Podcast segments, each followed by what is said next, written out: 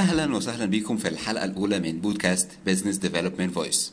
معاكم روبير مصعد، بزنس ديفلوبر اند بودكاستر. كتير من الناس لما تعرف اني بشتغل مطور اعمال او بزنس ديفلوبر بيسالوني انت دورك ايه بالظبط، وامتى نحتاجك، وهل لازم يكون عندي في مشروعي مطور اعمال؟ كل ده هنعرفه مع بعض، جزء في حلقه النهارده والجزء الثاني على مدار حلقات البودكاست باذن الله. تعالوا اقول لكم مين هو مطور الاعمال عن طريق قصه بحبها جدا واتمنى انها توصل المعنى بطريقه سهله وبسيطه. المره في ملك حاكم لمدينة عايز يفرض ضريبة على شعبه بنسبة 5% على سلعة واحدة، بس كان خايف من رد فعل الشعب عليه. جاب المستشار الخاص بيه وقال له أنا عايز أفرض ضريبة بنسبة 5% بس خايف من رد فعل الشعب عليا. المستشار قال له اديني يومين وهرجع لحضرتك باللي هنعمله بالظبط. الملك قال له تمام مفيش مشكلة. جه المستشار وجاب أتباع ونشرهم في سوق المدينة وخلقهم ينشروا إشاعة إن في ضريبة هتطبق على كل السلع بنسبة 10%.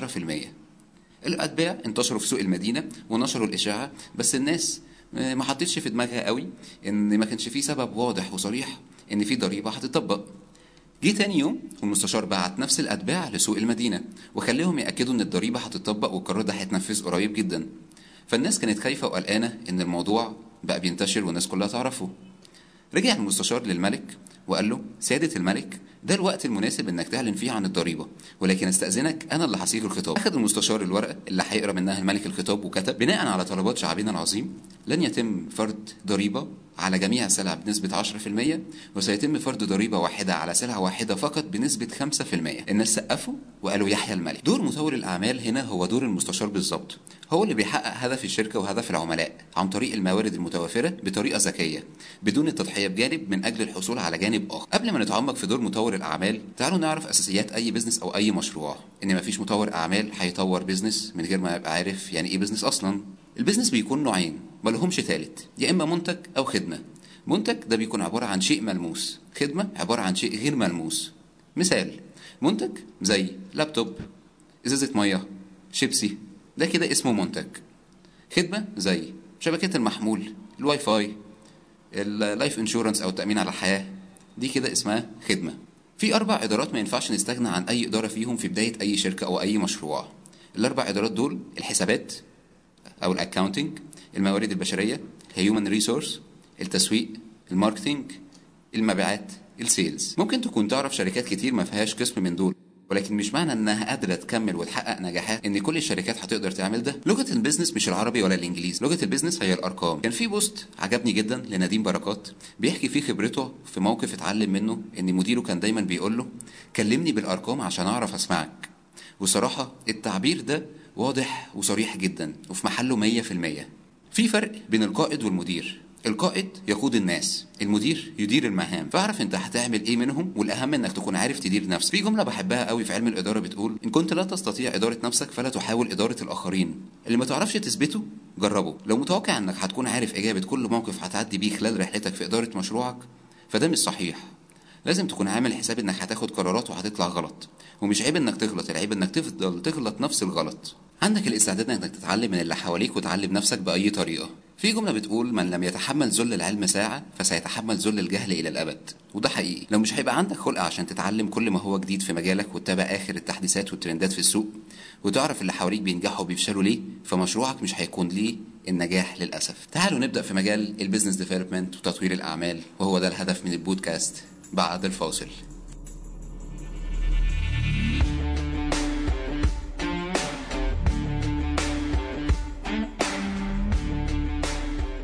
بمثال بسيط نوضح الفرق بين 3 حاجات مكملين لبعض جدا، وهما التسويق والمبيعات وتطوير الاعمال. ببساطه كده التسويق دوره هو ان العملاء يعرفوا المنتج او الخدمه اللي بتقدمها ويجوا لك عند باب الشركه. المبيعات دورها يبيع المنتج او الخدمه للعملاء اللي واقفين على باب الشركه. اما تطوير الاعمال هو بناء مبنى جديد للشركه او دور جديد للشركه. بشكل علمي اكثر وضوحا تعالوا نعرف ادوار مطور الاعمال ايه هما بالتفصيل، وهم عباره عن 9 ادوار. 1، وضع خطة النمو للشركة، بمعنى ان لو الشركة واقفة عند نقطة X النهاردة هنعمل ايه عشان نوصل للنقطة Y. 2، إدارة العلاقات مع العملاء الحاليين والمحتملين. لازم أتأكد كمطور أعمال إن علاقة العملاء مع الشركة مستمرة وماشية بطريقة طبيعية وعادية مع العملاء الحاليين. أما مع العملاء المحتملين بسمع منهم وبحاول أعرف هم محتاجين إيه مش بتقدمه الشركة وأحاول أوفره ليهم أو أوفر البديل.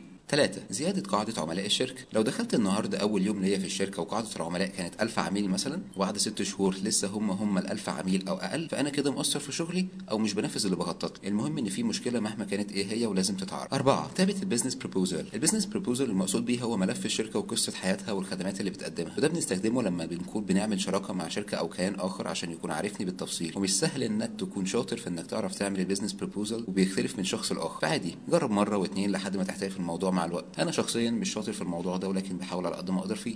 5. التفاوض مع المستثمرين. لو انت ما عندكش خطه نمو واضحه والشركه مش بتقدم قيمه حقيقيه للعملاء مش هتعرف تتكلم بثقه مع اي مستثمر وهتتحرق مع الوقت، فاختار المكان اللي بتمثله عشان سمعتك كمطور اعمال مهمه جدا في السوق. 6. البحث عن نقاط قوه الشركه واحتياجات العملاء، تخدمها لسد احتياجات العملاء. اي شركه هتلاقي عندها نقاط ضعف، ده طبيعي، لكن مش الطبيعي انك تركز على نقاط الضعف وتكون زعلان على العملاء اللي بسبب نقاط الضعف دول بيمشوا ومش بيجوا تاني، وهم نسبتهم مثلا لا تتجاوز 3%. دي غلطه انا نفسي في بدايه شغلي كمطور اعمال كنت بقع فيها، لكن الشطاره هنا انك تستغل نقاط قوه الشركه وتقدم قيمه جديده او تحسن القيمه اللي بتتقدم وتخلي العملاء اللي زعلانين مبسوطين ويلاحظوا التحسن التدريجي في الشركه من كافه الجوانب. 7.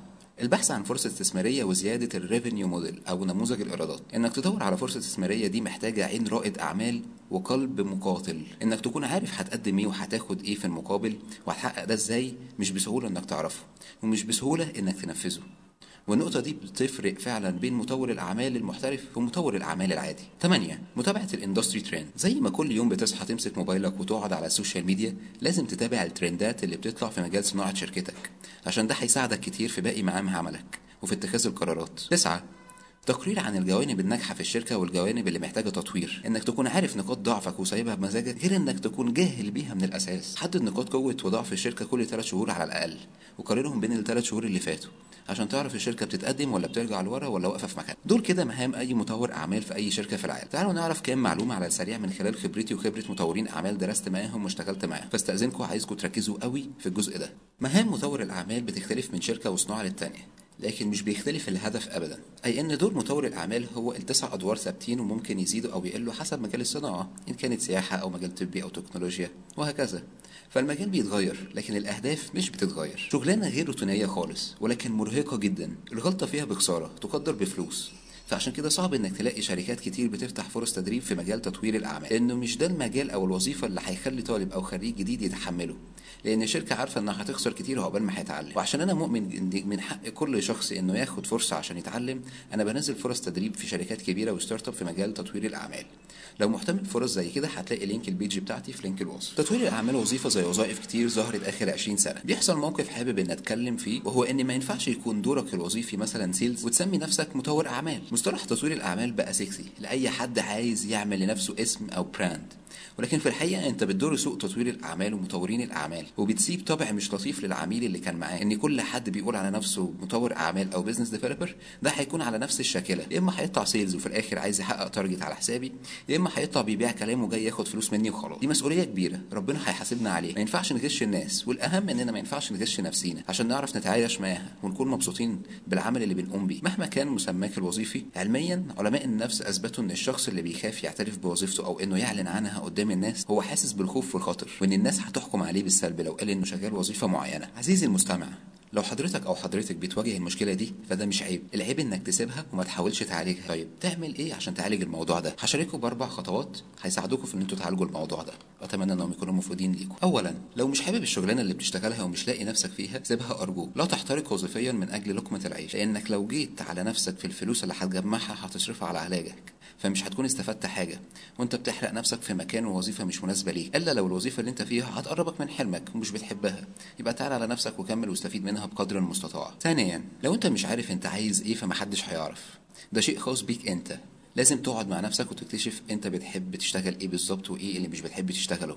تقدر تطلب مساعده من كارير كوتش، وده شخص بيساعدك انك تلاقي المجال المناسب لشخصيتك، وهبقى اعمل عليه حلقه لوحده باذن الله. ثالثا، في اختبار بسيط لتحليل الشخصيه اسمه اختبار MBTI، ده عباره عن 36 سؤال، ارجوك وارجوكي حلوهم بصراحه تامه ما بينكم وبين نفسكم، محدش هيحكم عليه عشان تعرفوا نفسكم اكتر. في الاخر هيجيلكم قائمه بالحاجات المناسبه والوظائف المناسبه ليكم ولشخصيتكم. عارف بيدور في دماغكم ايه دلوقتي وبتقولوا على اي اساس من الحكمه هيكون صح عشان اصدقه. احب اقول لكم انكم لما تقروا هتعرفوا ان كان ده انتم فعلا ولا لا. واعتبروا ان الاختبار ده مجرد مؤشر بيعرفك نفسك لنسبة معينة ولتكن وليس اكثر 50%. رابعا، في الحركة بركة. اسعوا واتحركوا وجربوا حاجات جديدة واشتغلوا أي شغلانة عندكم الفضول عنها. في جملة في كتاب الأهداف للكاتب برايد تريسي: إن الله لم يخلق شيئا بلا قيمة. فما تقلقوش، مفيش حاجة هتعملوها أو هتتعلموها أو أي خطوة هتاخدوها مش هتكون بفايدة. أكيد هتتعلموا شيء هينفعكم في السنين اللي جاية من مستقبلكم، سواء في حياتكم الشخصية أو المهنية. في نهاية حلقتنا النهاردة حابب أقول لكم إن محدش فينا في الحياة بيكون عارف إيه الصح أو إيه الأفضل، إحنا بس بناخد بالأسباب وبنسعى وبنعمل اللي علينا وبنجتهد للآخر، وربنا بيكمل تعبنا وسهرنا وشقانا. ربنا هيحطنا في المكان المناسب مع الناس المناسبين في الوقت المناسب، لكن كل شيء على الارض ليه وقت. مشكلتنا اننا مش عايزين نستنى، او بمعنى اصح مش قادرين نستنى، لاننا في عالم السرعه والتكنولوجيا، وده شيء مش مريح نفسيا. اتمنى تكون الحلقه الاولى كانت ممتعه ومليئه بالمعلومات المفيده اللي تساعدكم في خلال رحلتكم في الحياه، سواء على المستوى المهني او المستوى الشخصي. وما تنسوش تعملوا فولو للبودكاست عشان يوصل لكم كل حلقه جديده باذن الله. اشوفكم على خير في الحلقه الثانيه من بودكاست بزنس ديفلوبمنت فويس مع روبير مصعد.